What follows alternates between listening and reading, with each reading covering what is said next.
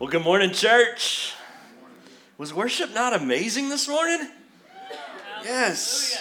It was awesome. Thank you, worship team. That was great. You know, Sundays for a long time uh, used to be my least favorite part of the day or the week, but now Sundays are my favorite again, and I love that. I get so excited about Sunday mornings and being with you guys here at worship at, at Warehouse Church, and uh, so I'm super, super glad that you're here today.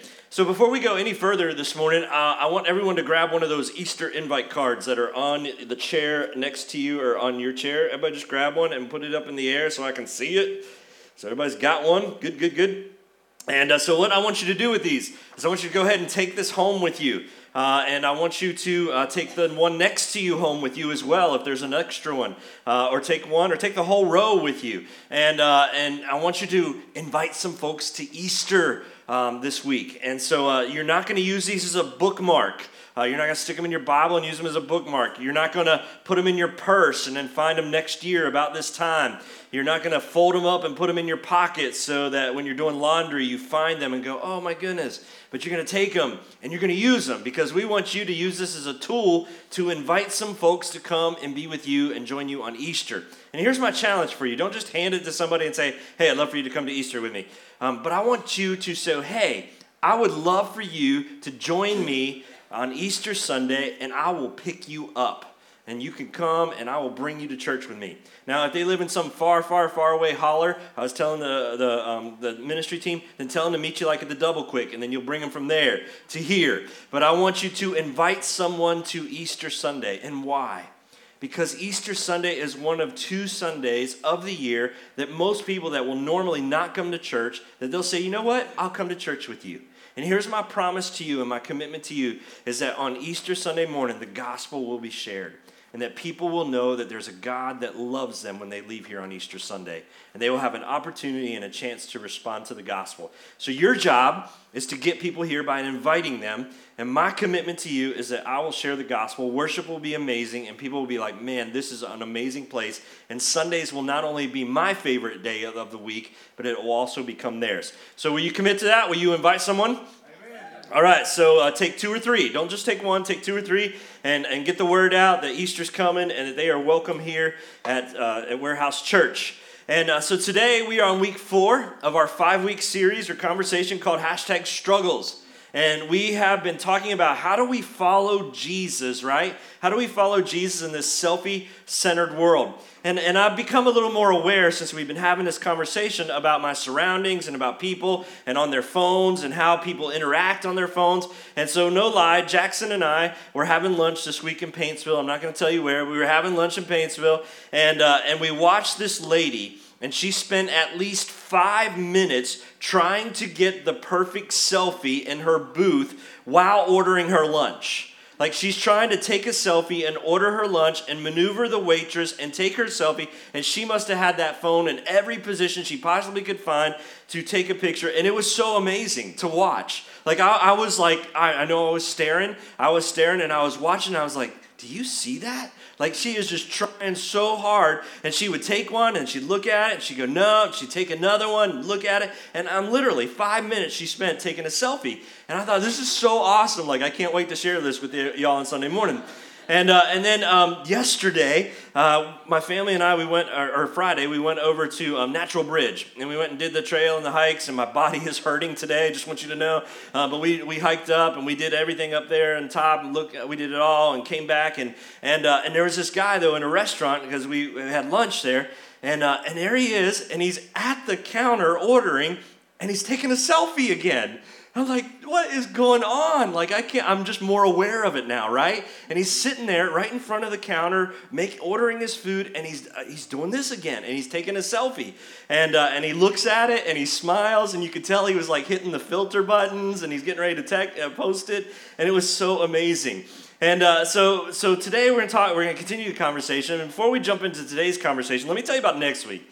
And, uh, and I just want to keep you kind of little teasers out there. And, and so we're wrapping up this series next week, and, and, and we're going to talk about how do we discover rest and solitude. And I think this is so important for us. Uh, those two words, rest and solitude, because we live in a culture that's fast paced. And we live in a culture where we're always going, going, going. And we don't know how to rest anymore. And, and the studies are shocking that when we, when we see just how addicted we are to technology. And I don't know if you realize it or not, but we are living in a culture that is addicted to technology. And I believe next week's conversation will be extremely helpful for all of us. So I hope that you'll come and you'll join us for that. But today, I want to talk about compassion. Everybody say compassion. All right, I'm just making sure you're awake. And because uh, I can't see you, so I can't see if you're sleeping. Chuck, are you awake? All right, you're awake. All right, so, uh, so how does social media and technology propel a spirit of compassion?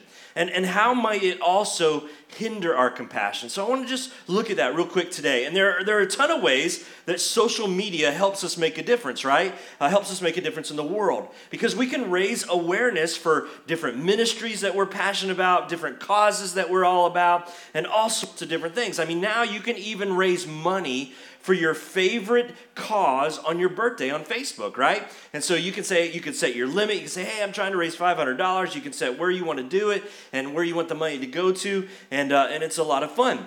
And so we're raising, and, and, and social media is doing a lot of cool things for raising money and raising awareness for support. And, and there are things that nobody was talking about before that now people are talking about, that everybody's talking about now because of social media. And so remember, I don't know if you remember a few years ago, but the, the ALS Ice Bucket Challenge, anyone remember that?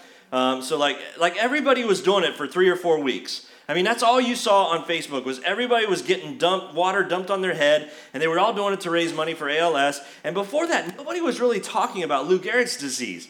And, but a lot of money was raised, and a ton of people started talking about it because of this one little thing, this simple act of dumping water over your head. And then, in, in a kind of a, in, in the same way that it kind of rushed in, it just kind of left just as quickly as it came. And this is just one example of so many uh, out there, so many um, uh, examples of people raising awareness and using Facebook as a platform to do that. And so there's a ton of benefits, right, to social media and, and a ton of benefits of things that it can provide. But today, today I want to show you that there are also some downsides right? There's some downsides. I mean, it's hashtag struggles. So we want to talk about some struggles, and there's some downsides as well when it comes to creating a value or the value of compassion. And in fact, uh, the University of Michigan, they did this really huge study uh, on 14,000 college students, and they did it between the years of 1979 and 2009. So they did this study over many years, and, and they were looking at the effects uh, uh or, or the, the way students dealt with compassion. And, and what they found was that there was this drastic decline in empathy. In fact, the study showed that we care about 40% less about other people than we did in the 1980s. That in the 1980s, we were, we were pretty compassionate people, but now, uh, since 2009, our, our empathy level has dropped about 40%. And, and that's really tragic to think that many of us are not even like you're not bothered by that. Like i said 40% and you're like okay. And, and, but we've dropped 40% in the way that we care about other people. And some of us are like man i just hope pastor's like not to talk long. Like i got breakfast plans. Uh, I, i'm really hungry. I can't wait to go and have some breakfast at wherever you go eat breakfast. And and so but researchers did this study and they discovered this level of compassion has dropped significantly. And so, how did, how did researchers come up with that number? Well, they would ask these group of students, and, and over the years, they asked students to rank their responses to statements, with one being like uh, from one to five, with one being the least, and five being the highest. And they would ask questions like um, I sometimes try to understand my friends better by looking from their perspective. and, and there was a drastic drop and the amount of students that did that from the 80s to the 90s. Or, or I often tender feelings about people less fortunate than me. Again, a significant drop. Fewer people nowadays call themselves soft hearted than they did years ago. And others' uh, misfortunes, well, that just doesn't bother us as much as it used to. And so, a 40% drop in how we care about people. And this raises the question, at least it does to me, is why? Like, why are we caring less now than we used to? And there's a lot of theories out there. Like, there's a lot of arguments, a lot of suggestions. Uh, however, experts all agree on one thing they all agree on one thing. They believe that there's one common ingredient, and it's this that the rise in social media causes people to care less. Like, as they've done their research, as they've done their homework, as they've done their studies, they've discovered that the rise in social media has actually caused people to care less. And why? I mean, why would that happen? Why would social media, why would a simple thing like a phone uh, or, or, or a, uh, some a Facebook or an Instagram or Snapchat or whatever, why would that cause us to care less about people? I mean, let me show you three possible ways this morning that I think that maybe social media could cause us to care less. The number one, and this is going to be the hardest for you probably to swallow, is this that we have to admit that we're obsessed with ourselves now more than ever. Like, we're obsessed with ourselves. Take the lady at the restaurant in Paintsville. I mean, five minutes to get the perfect shot of her sitting in a booth at a restaurant. Or the guy at the other restaurant that's sitting there waiting to take his order and he and he's doing the same thing. He, he was a little quicker. I think guys are a little quicker with the selfies. They don't have to have the hair. He, I don't think he had hair, so he didn't have to worry about his hair and he didn't have to worry about those things. But but here's the deal. We are we have to admit that we're obsessed with ourselves now more than ever. The selfie has become a part of our vocabulary, and it's just normal. Like the lady at the restaurant taking a selfie, selfie, that's normal. I mean, actually, I don't think it is normal, but it's normal. Uh, to, to, turning a camera on yourself. Um, I still struggle with that. Like, I don't take a whole lot of selfies. Uh, I'll take family pictures, like we did of the Natural Bridge. We took a, a family selfie, but you'll rarely see me take a picture of myself and post it because I just I think it's weird. And did you know that there are so many different types of selfies out there? I mean, I just want let me just educate you on some of the selfies that are out there. There's driving in my car selfie, right? There's, uh, there's the ever popular duck face selfie, which some of you are really good at. Uh, rest of you, maybe we shouldn't do it. There's me and my bestie selfie. There's kissing somewhere cool selfie. There's me with my cute pet selfie. There's hey, we got great seats and you don't selfie. There's uh, the silly selfie. There's me and my food selfie. And, and that's just the beginning.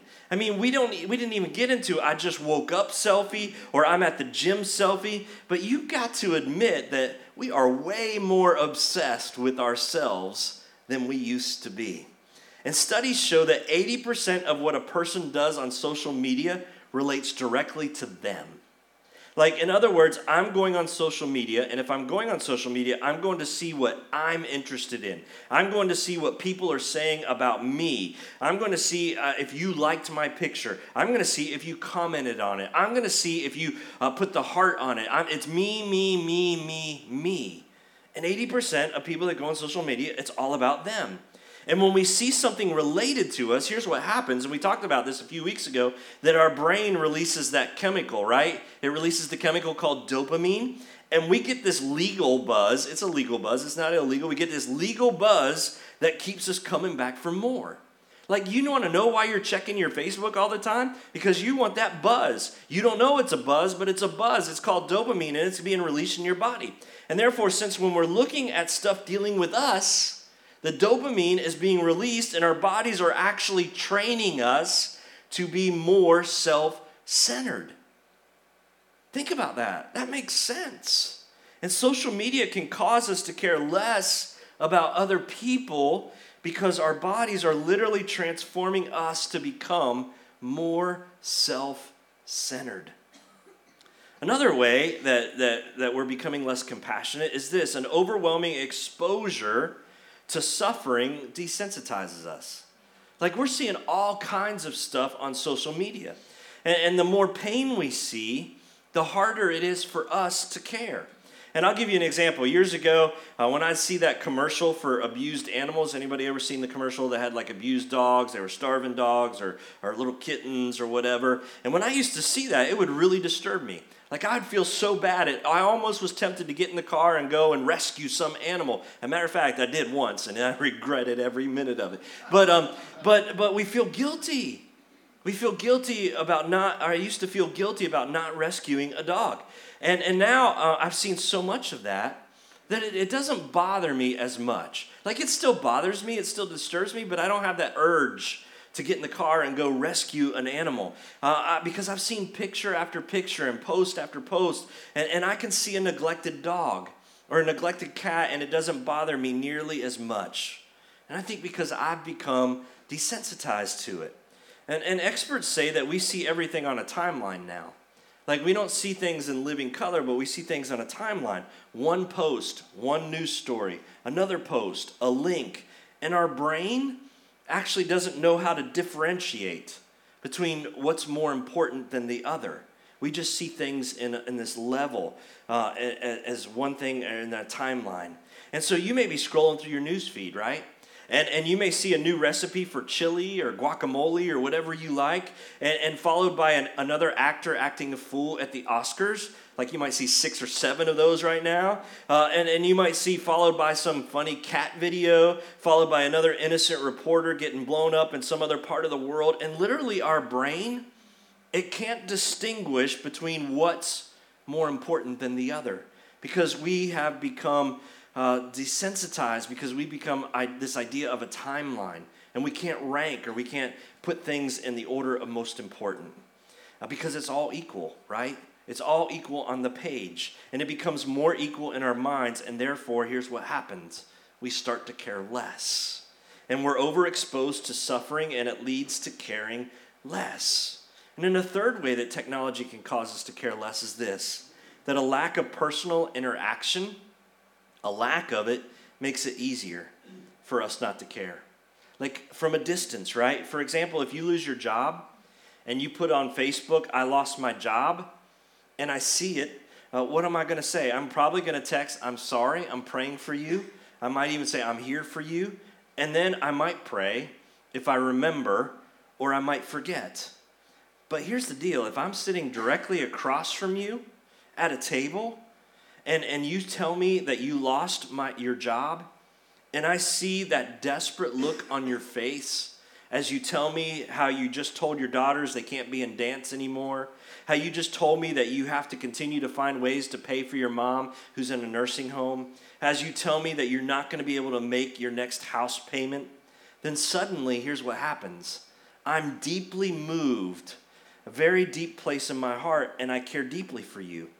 And I care deeply for you in a way that I could not do from a distance or from a screen.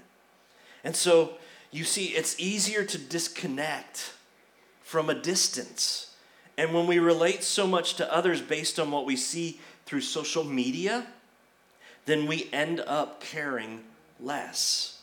So, what's the challenge? What's the challenge for us as we think about this idea of how social media is causing us to care less? Uh, I think that we need to understand that as followers of Christ, God calls us for so much more. He calls us for so much more because here's the deal in God's economy, compassion matters. Compassion counts. And what I want to do today is I want to give you two main thoughts that will help us with our compassion. And the first thing is this we need to understand that true compassion demands action. So you might want to just write that down. We got to understand that true compassion demands action. In fact, the Greek word for compassion is the word splagnes, uh, I can never say it right, splagnes nizome. It's a really fun word to say. Uh, you learn it, you'll know Greek. Um, splaganizome.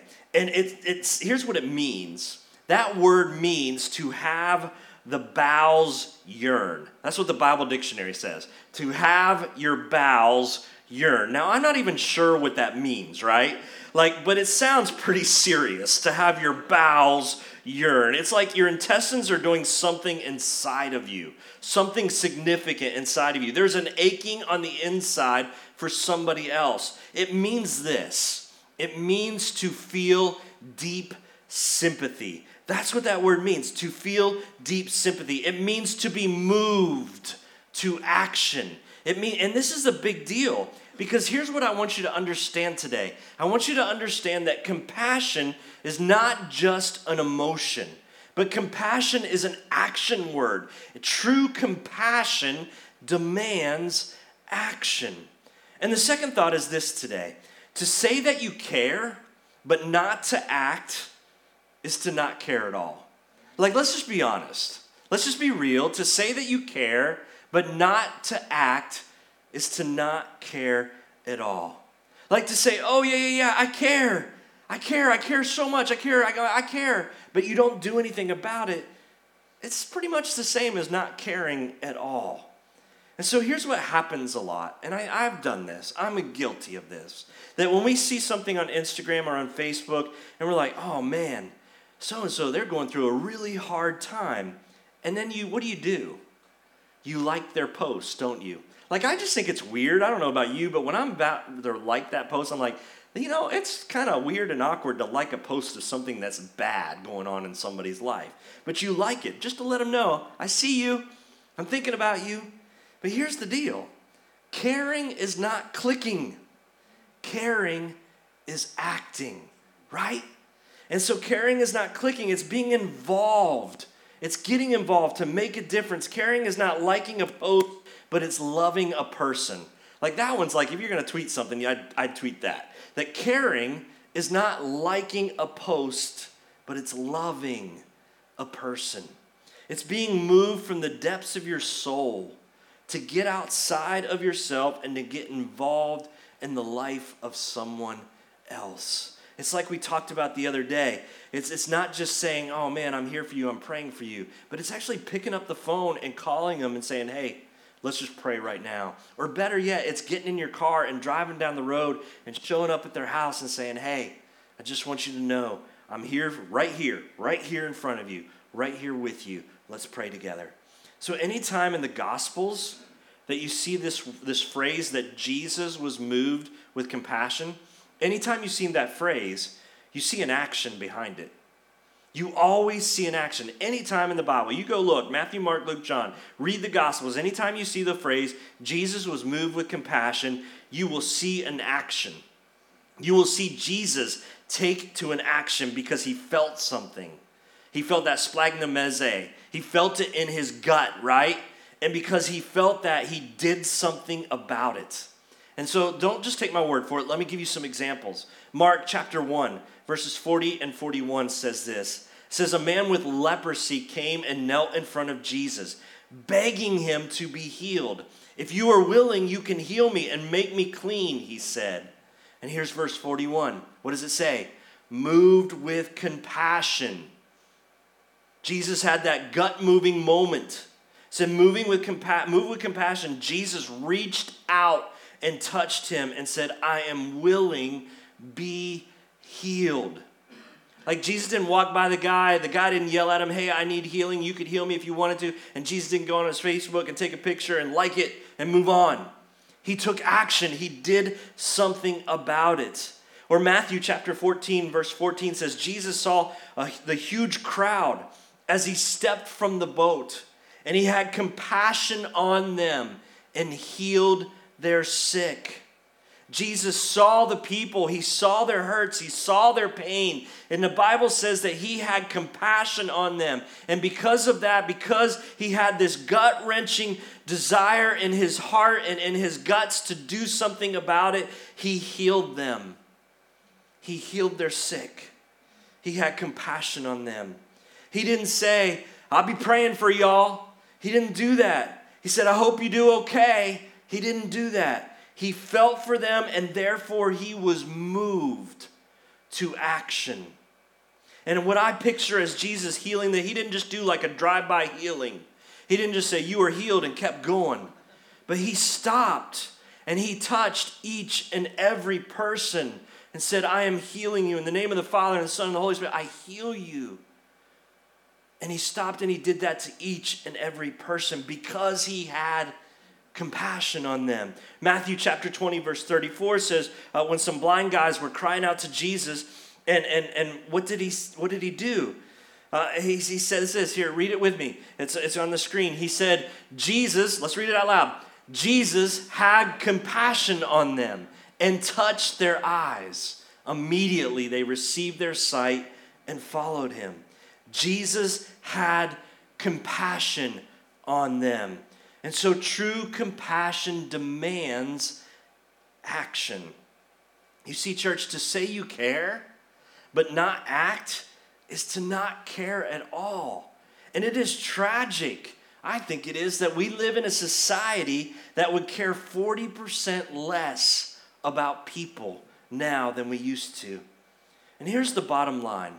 And, and I think this is really significant. The bottom line for us is the more I obsess over social media, did you like my picture? Did you like my picture? Did you like my duck face selfie? Did you like my selfie of me and my food? Did you like, did you like, did you like? The more I obsess over it, the more I care about me and the less I care about other people. But let's flip the coin for a minute and think about this. But the more I obsess about Jesus, want to know him, want to serve him, want to get close to him, here's what happens the less I care about me.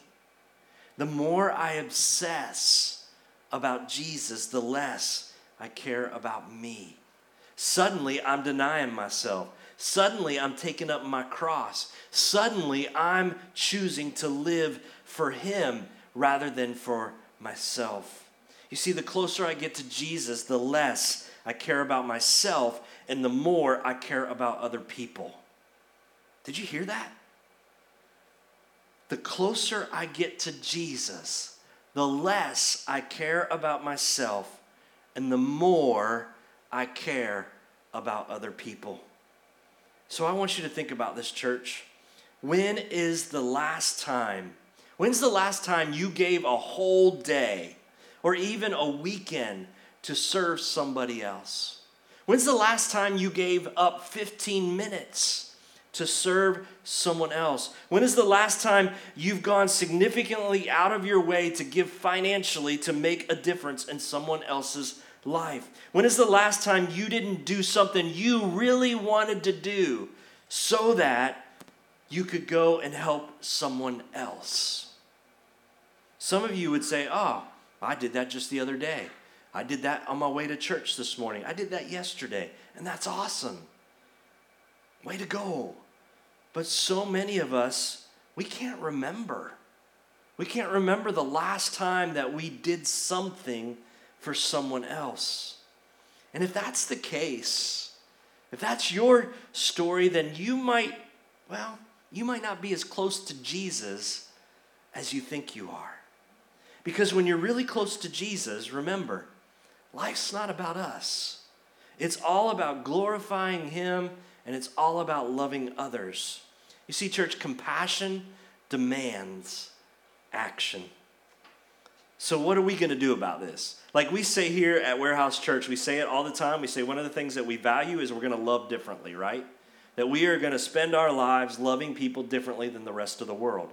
So, what does that mean? That means that we're going to be compassionate, and that compassion demands an action. So, let me give you three quick applications, and then we're going to pray, and we're going to let God do what He does in our hearts. And so, here's what compassion does uh, number one, compassion interrupts. Everybody say that with me. Compassion interrupts. When you look at Jesus, you're going to see time and time again that he was interrupted.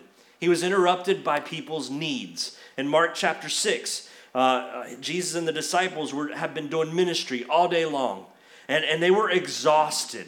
And listen, ministry is exhausting, y'all. It is. It takes effort, it takes time, it takes energy, and it's exhausting. And the disciples and Jesus spent all day doing ministry, and they're tired. In fact, the gospel says that they haven't even, they, had, they were so busy doing ministry, they hadn't been able to stop and eat because they were so busy. And so, what does Jesus say? He says, Hey, let's take a break and let's get some rest. And he was, and he was spent. And Jesus, even Jesus, needed some alone time. And then suddenly, as they're getting ready to rest, a big crowd comes up. And scripture says that Jesus was moved with compassion. So you know, if it says Jesus was moved with compassion, something's coming. And so instead of eating and instead of getting rest, he gets up and he teaches them. Because compassion demands action and because compassion interrupts. And because that's what you do when you're moved with compassion. You do something. You see, Jesus, you act. Jesus uh, Jesus' me time was interrupted. His alone time was interrupted. And he said, You know what? I'm going to go and I'm going to serve some more. And so here's the deal when your heart, when you feel that splagnum splagna when you feel that thing going on in your gut, don't just let it like drift by. Don't just say, Oh, that must have been something I ate, right? Don't do that. But let compassion lead you to action. And here's what's to happen it's not to happen in the most convenient time. It's not going to happen when you've got nothing on your schedule for the day. It's going to happen in that moment when your schedule's already packed and let compassion interrupt your life. Uh, there's a time in Luke 8 when Jesus was on his way to a dying girl, right? Like he's on his way to rescue a dying girl. Uh, and that's pretty important. I mean, I think that's pretty important. He's on the way to heal her. And while he's on his way, another woman comes up and touches the bottom of his robe. And you remember that. And, and Jesus stops and he finds out which woman had touched his robe and he finds this woman that had been sick for 12 years with this with this sickness. And, and, and he spends time he stops he gets interrupted. He's on a mission he's going to heal a little girl but he stops. He's on his way to do what god called him to do but then he stopped to see something else that god wanted him to do on the way. And he healed the woman and he didn't just like let her be healed and keep walking. He stopped. He was interrupted. He had an interaction with her. He touched her and he went and then he went and he healed the girl. He was moved with compassion and that allowed himself to be interrupted so that he might not just heal the little girl, but he healed two people. And so compassion interrupts. The second thing I want you to do, a practical thing, is this that compassion costs. Compassion costs. And we've talked about this before. Jesus told a compelling story about the Good Samaritan. You remember the story of the Good Samaritan about the, the guy who goes and helps the Jewish guy and he goes out of his way. He got robbed. Everything was, uh, he was left on the side of the road for dead. And, and this Samaritan shows up and he goes out of his way to help someone that he would have actually, uh, who would have actually hated him. And he helps him anyway and he, and he bandages the guy up and he picks him up and he puts him on his donkey. And then he goes to the nearest town and he pays the innkeeper two days' worth of wages, two days' worth of earnings uh, to the hotel owner so that the guy can stay there and get better. And then he even tells the guy, listen, if that's not enough, I'll be back and I'll pay the rest. And, and, and I mean, who would do that? Like, who would take two days' worth of wages? And pay for a complete stranger to be helped. You see, compassion, it costs us something. It costs us time, it costs us energy, it costs us our finances. There's an emotional cost to it. But too often, you and I, we want the drive by compassion, right? Like we just want to throw money at someone. We want to just drop change in someone's cup. We want to do what's easy and what's convenient for us. But true compassion generally costs us something. So it costs, it interrupts, but here's the best part compassion changes lives. You want to see transformation happen in the people around you? Start living a compassionate life because compassion changes lives. Everywhere Jesus went, everywhere that Jesus went and he was moved with compassion, he changed lives. Let's tell you a story. I was uh, in my office at a church one day, and I was I was working. I had a full schedule that week. I don't remember what was going on, but I had tons to do. Like my to do list was longer than my arm, and, and I, was, I remember being overwhelmed. And I remember my um, my assistant came in. She goes, "Hey, uh, Pastor Ricc, there's somebody out here that wants to see you, and uh, and they're insisting on seeing the pastor. Like they didn't want to see me; they just wanted to see a pastor. And we had a lot of homeless people come in and come by, and and I was like, man, I don't have time for this today. Like, there's, I just don't have time. But I finally said, just go ahead, let him in. And so he came in and, and he began to share his story with me, this young man. And he just began, he just goes, I just need someone to talk to. And I'm like, I'm here, I'll listen. So I sat down in a chair, he sat in the couch, and he just began to share, and his story just began to unfold. And, and an hour, an hour and a half, two hours went by. He's just telling his story, and he's crying, and he doesn't know where to go. He's like, I just need, um, I just need someone to hear my story. Like nobody listens to me, nobody has time for me. And at the end of the conversation, we prayed. He stood up, and I stood up, and I said, Hey, man, can I give you a hug? He said, Oh. He goes, Do you know how long it's been since someone hugged me? I said, Let me give you a hug. And man, I wrapped my arms around that man that I'd never met. And he wrapped his arms around me and he would not let go. At the beginning of that conversation, all I could think of was all the stuff I had to get done. All I could think of was, I don't have time for this. All I could think of was, this isn't fitting into my schedule. All I was thinking was, yet another homeless guy. But because compassion entered the picture, not only was his life transformed, but my life was transformed. I was changed that day. As that man, that 28 year old guy, looked at me and said, I can't remember the last time someone gave me a hug.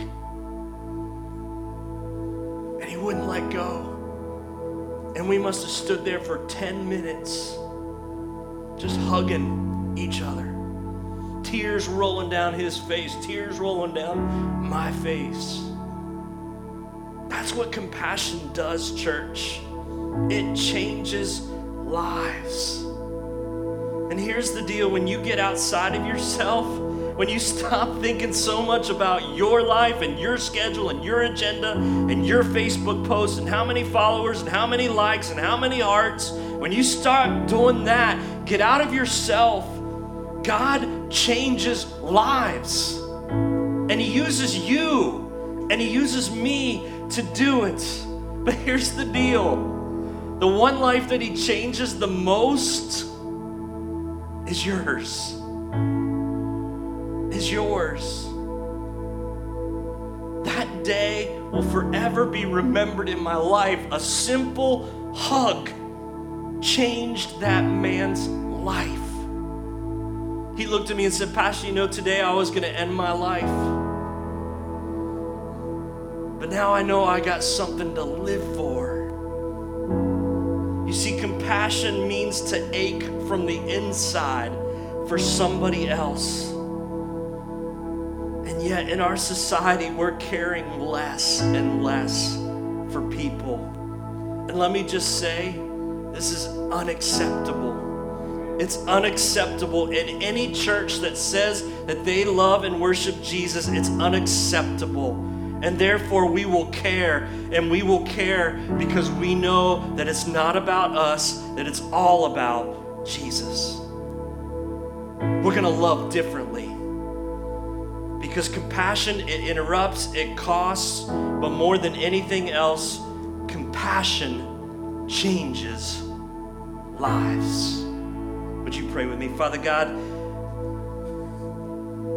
thank you for modeling for us what it means to have compassion on people. God, thank you that in every gospel, in Matthew, Mark, Luke, and John, anytime that the words you had compassion on someone, God, that you didn't ignore it, that you just didn't do a little drive by healing, God, that you didn't just say, I hope you feel better, but God, you did something about it. You did something about it. So, Father, would you help us to stop focusing so much on our own lives? Lord, and start following your gospel, which says to love you, to keep you at the center of our lives. And out of that love for you, we love others more than ourselves. Father, it's hard. God, it is so hard to not think of ourselves all the time. God, it's so hard not to, to be so caught up in our own schedules and our own things that we want to do and our own demands on our lives and think about others. But Father, I believe with all my heart that if you're at the center, that if we would just keep you at the center of our lives, that it's so much easier to allow the interruptions to happen that it's so much easier to lay down our money and our time and our schedules so that we might love others in the very same way that you loved us. And God, often it's just a hug, it's just a smile, it's stopping and praying with somebody. Father, help us to be more compassionate people for you. Lord, help us not to be like the others that have less compassion for you. Don't let us be like those that have dropped 40%. Father, help us to be the ones that have increased in our compassion. We love you, Lord. Thanks for loving us. Oh, thank you for loving us in the many ways that you do. In your name we pray. Y'all, listen. If you're here today and you have never said yes to Jesus, let me just say you're missing out. You're missing out on an amazing relationship. You're missing out on compassion like you've never experienced in your life. You see, God is a God of love and a God of forgiveness and a God of mercy and a God of grace. So if you're here today and you've never said yes to Jesus, let me just encourage you as they sing this song, you just say yes. You just ask God to come and be the Lord and Savior of your life. Say, God, I want that compassion in my life, and I want to share that compassion with others. Or maybe you're here today and you recognize, you know what, I'm caught up in my own life. Like I am all about me right now. Maybe it's time to say, right now, today, on April 3rd, I'm going to start thinking of others more than myself. It's not going to happen overnight. You're not going to be like uh, just uh, like Mother Teresa tomorrow. But if you'll just start today and say, you know what, I'm going to start thinking a little less of myself today. And then tomorrow I'm going to think even a little more less of myself. The day after that, and the day after that, you'll see that you'll have more compassion for other people. So you pray as you are called and led.